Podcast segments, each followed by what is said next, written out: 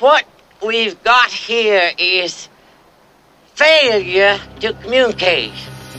Welcome to the One Broken Cog Podcast. Join John and Brian as they share small adjustments that lead to major impacts. One Broken Cog podcast back again. You've got the Biggie and Tupac of the business world, John Lester on the east. I am Brian Olson on the west. John, you're not going to believe this. I've got the stat of all stats. It's eye opening, it's groundbreaking, it's earth shattering. It's pretty much the culmination of all the other stats we were talking about in our previous podcast. I mean, brace yourself. Are you ready for this? Are you sure you're going to be ready for me to, to read this to you? I am looking forward to this one. Okay, I'm gonna. I'm just gonna put it out there.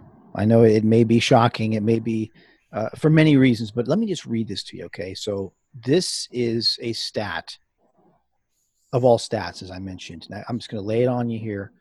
Over 74% of sales managers admit that they have poor communication skills. Let that sink in for a minute, and I'll read it again. 74% of sales managers admit that they have poor communication skills. John, I know you're flabbergasted, but I'd love to get your take on this insane stat. Ah, you know, I I think I had every single one of those 74% as sales managers at one point or another in my career. The odds are I- you I- did. I mean, there's, it's a lot of people. I don't know if I. I'll, I'll quickly relay this to you, Brian, because I, I think it's on point, and I, I don't think I've told you this, but it, it, we had a new VP of sales come in at one organization that I was I was actually working for many years ago, and um, you know he came in and supposedly had lots of experience. Of course, the, the folks that brought him in touted this, his uh, CV. Guy's tremendous, blah blah blah, and so we all we flew out to uh, I think we were out in Phoenix at that point. We all flew around from around the country. We flew in to meet this gentleman and um, get introduced to him. And of course, being being the the brash individual that I was, I still am. And I looked at him and I said, uh, "Wow, you know, we're glad you're here. Um, we're glad you're here to make things better and, and help us improve. Could you share something from your background with us? Tell us, you know, how you assess where we are and what and what you found and, and what you think we could do." And he paused for a moment and he looked at me and he said, uh, "No." So yeah, I mean, I don't know how much more you want to communicate than that, but that's that's a really, you know, that's an interesting stat, you know, because when you throw that stat against one that we've talked about before, that said that in in sales there's a 35 percent annual turnover versus 13 percent across all other businesses. Hmm, what's the correlation? Yeah, it What's makes perfect sense. Exactly. I mean, that that's and you had, had said on our previous podcast that it's weak management. And here you go. But there's there's two things that surprise me about the stat. One is it's you know 74 percent. That's mind blowing. You know the amount of of people that uh, admit that, but the fact that they do admit it, that they're actually admitting the fact that they have poor communication skills. That's very interesting. You and I have seen, of course, they always talk about the top 25 percent.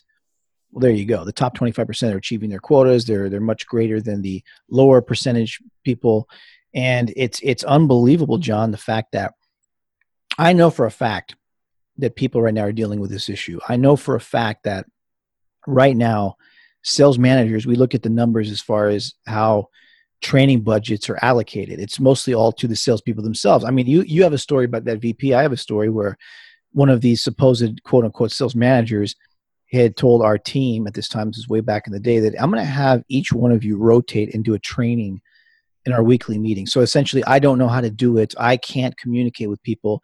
Nothing I say resonates. Nothing is translating into uh, results at all. Period. So I'm going to have you guys do it because I can't do it. It's it's unbelievable. Yet these people have the title. These people have the pay. These people are hitting their own personal number because they have maybe one or two rock stars in the team who can just get it done no matter what. That they own it. But this is an issue, John. This is a very big issue, and you have to wonder if CEOs, VPs know about this or realize that they'll, their sales managers are dropping the ball. And John, we know. Should we drop it on them? How much a co- the cost of a low performing sales manager is? Yeah, we really should. Three point five million dollars. That's average. That's taking the lowest of the low, the highest of the high, putting it right in the middle. Three point five million dollars. And you mentioned John turnover. Now that's just them themselves missing the mark as far as you know taking advantage of those revenue opportunities, missing quotas. 35% versus 13%. So 16% voluntary. And that costs a ton of money. What is it, like 100 grand per rep? So the margins are not there. Well, here is the biggest broken cog in your organization nine times out of 10. Well, you know what, what's so fascinating when you start to look at a stat like that? There's a couple of things that, that I look I wonder about immediately, and that is that most people most people, not everybody, but most people hire their sales managers from the ranks, whether it's internal or external, but from the ranks of salespeople. So the the predominant source of new sales managers is salespeople, and people are always looking for the successful salesperson to be the sales manager. And if 74% of sales managers admit that they have poor communication skills, and the biggest component of being a good salesperson is having communication skills. I'm very confused as to where they're even finding these people, and then why are they hiring people that can't communicate as salespeople to make them sales managers? And then if the sales manager can't communicate, that means they can't communicate up, which they have to as part of their role, so they can't communicate to senior management. They can't communicate down, to their sales reps, which they have to do. And then they still are bad salespeople if they can't communicate with the clients because sales managers should be out on client calls as well. So I'm completely confused how this is, is being allowed to happen.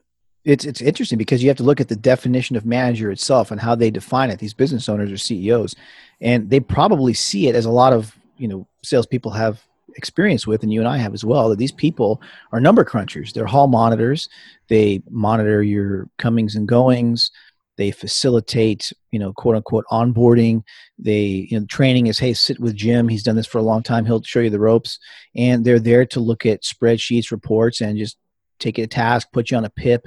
There's no communication as we see here. There's no coaching. The coaching is completely out of it. The leadership is completely out of it. There's none. And you would figure that if they're promoting somebody who was a top performer into that role which they rarely do because they don't want to lose that top performer's revenue stream uh, that person would understand how to communicate with the team. They understand the intricacies of sales and can coach and guide people and refine them and make them better. But uh, that other stat that's really glaring that you and I talked about before was that 94% of employees would stay in their current role longer if they felt the organization invested in their professional development. Well, sales specifically, what does that mean? Well, it means taking them and making them better, hitting their numbers, you know, their, their percentage of quota attainment going up and that's not happening because these sales managers don't know how to do it themselves. Therefore their reps are failing. But yet the reps are the ones who are losing their jobs. Either they're getting fired or they're leaving. And the manager just stays there like a like a uh, a barnacle on the side of a ship right? Forever encrusted to your organization. And it's actually sinking your revenue and you're bleeding out because of this. I hate to tell you well, what, what I find so fascinating about, about that stat that we started with the 74% of sales managers, as I said a few moments ago, the sales manager's job really is to is to manage up as well as manage down.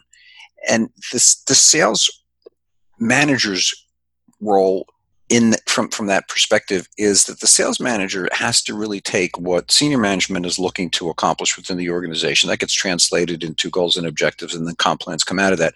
But that sales manager has to be able to take that communicate that properly to the sales force to motivate them and to guide them and to assist them in, in achieving those those revenue numbers. But they also then have to be able to communicate back up to senior management to say here's what's working here's what's not working here's what i think you should do here's what i think you can't do. So I think the wake up call is not on the sales managers. Again, as you and I have talked about many times, if, if they can't communicate, that's their problem from, from their career perspective. But business owners, what is wrong with you? What is your problem that you're asking somebody to do a job that 100% requires communication? And you're not either hiring the right people that know how to communicate or supporting them in learning how to communicate. Guys, the problem isn't the sales manager. The problem is you. Yeah, no, it's you're right. The fact that they don't recognize that right out of the gate that they can't communicate, and or then they slip through the cracks and get in, and you don't recognize the fact that there is a problem. We need to fix it. But again, it goes down to investing in your people. It goes into the cost of churn versus the cost of a good training program. Which one is greater, and which one's going to cost you more in the long run? And sales managers, there is no training program. We don't sit there and train sales managers on how to perform the job. There's no mentorship there. There's no one for them to, and who's holding them accountable as well. So it's there's a fine line here, John, and it, it goes down to sales manager versus sales leader. It, it goes down to strategic versus tactical, micro versus macro. There's a lot to this, but we have seen a broken cog here. And again, sometimes a business owner they may have their hand in the cookie jar and they're looking over the shoulder and they're they're micromanaging and babysitting, and maybe that that, that needs to happen. But uh, we're seeing sales managers fail and because of that a byproduct of that is the sales team fails and a byproduct of that is your business will fail because the sales department is the engine that drives your business forward and again the cost of bad reviews bad reputation we've seen the stat where a huge percentage of prospects feel that salespeople are underprepared, where they can't answer their question. They know nothing about the product, which goes to a lack of training. Obviously, there's a lack of accountability if the sales manager doesn't recognize this and correct course correct it, but maybe it's the blind leading the blind, right? We have a manager who's unqualified. And again, you're right, they have to manage upwards. They have to go, and I think that we saw another stat that was the, the number one improvement we need in organizations is tools and ongoing support. So do I have the proper technology? Do I have the proper tools for my salespeople to be successful?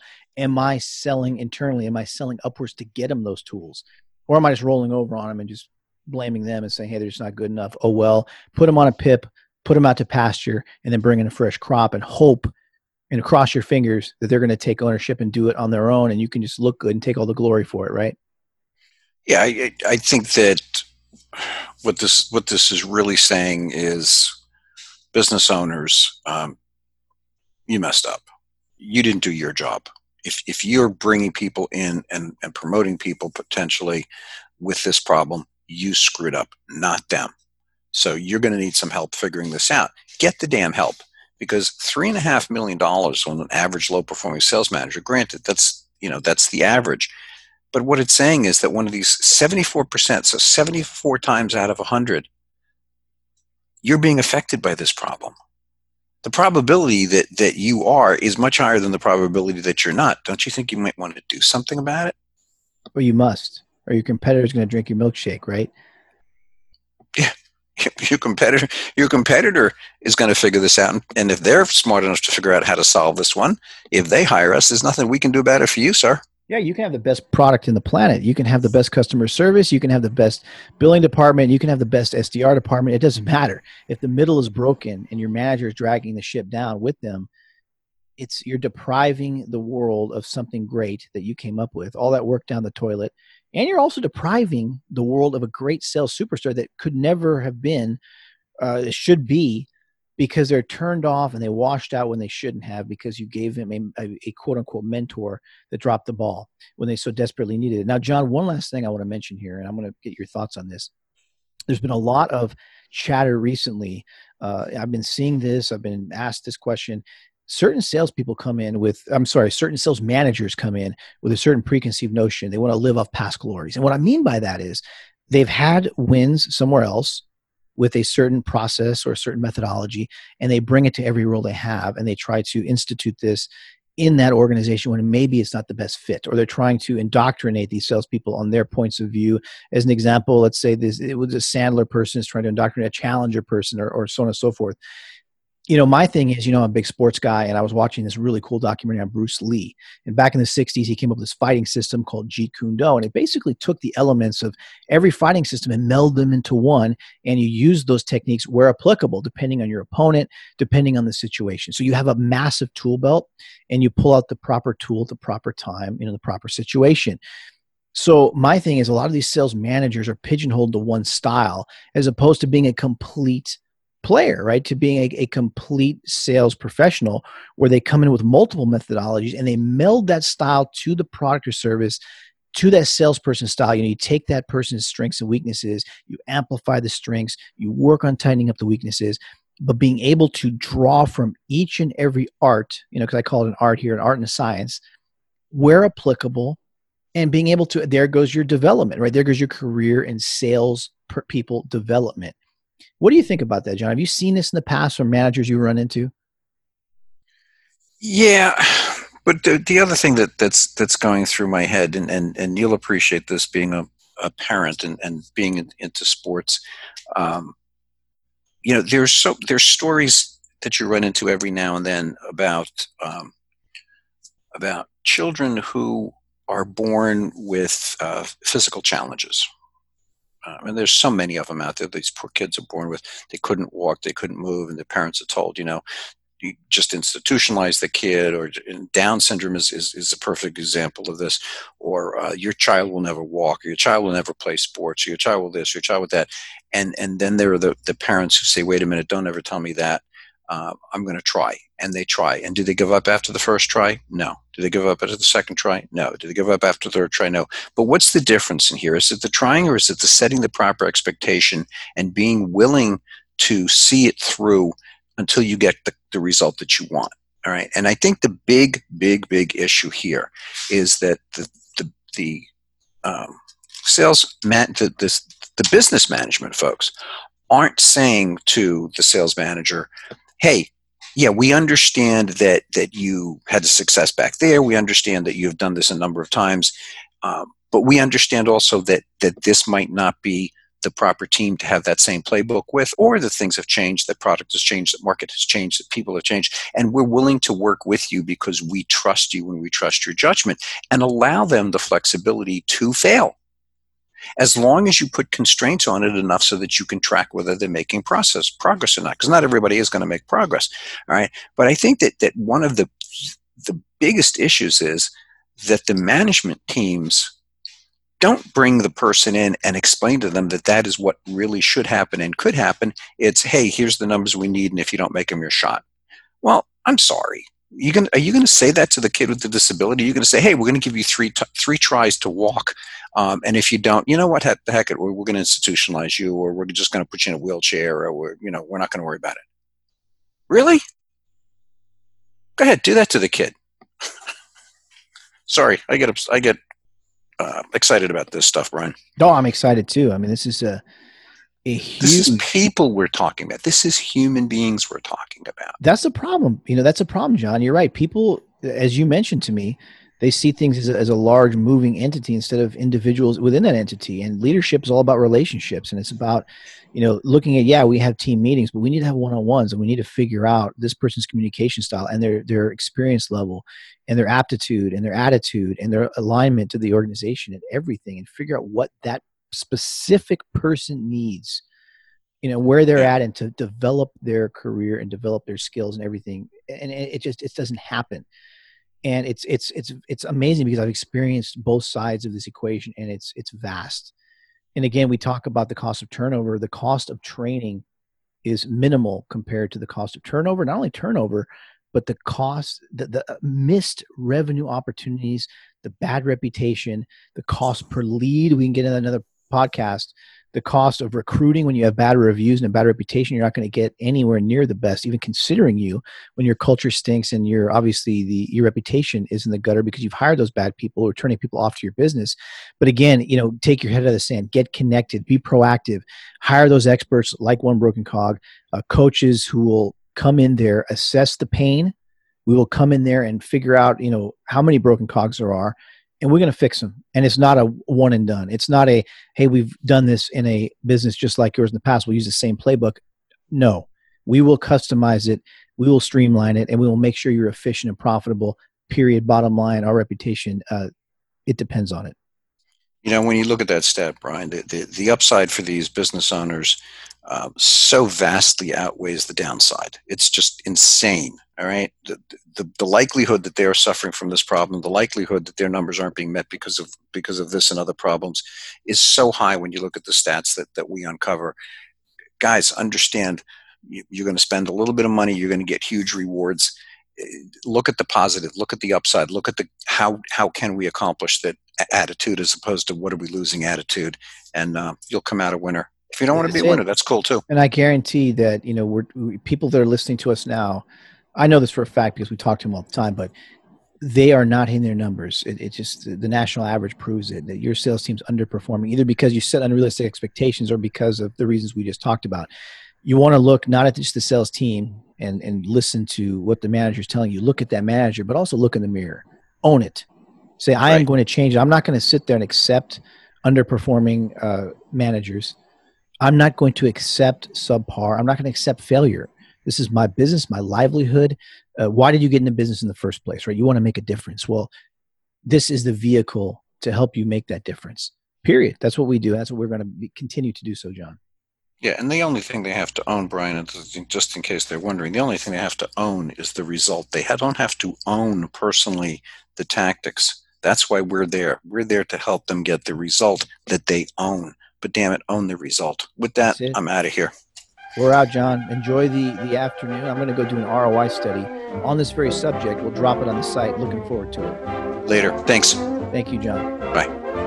It was great spending time with you today. Maybe you liked what you heard. Maybe we sparked some controversy. Maybe we got you excited, but hopefully we got you thinking.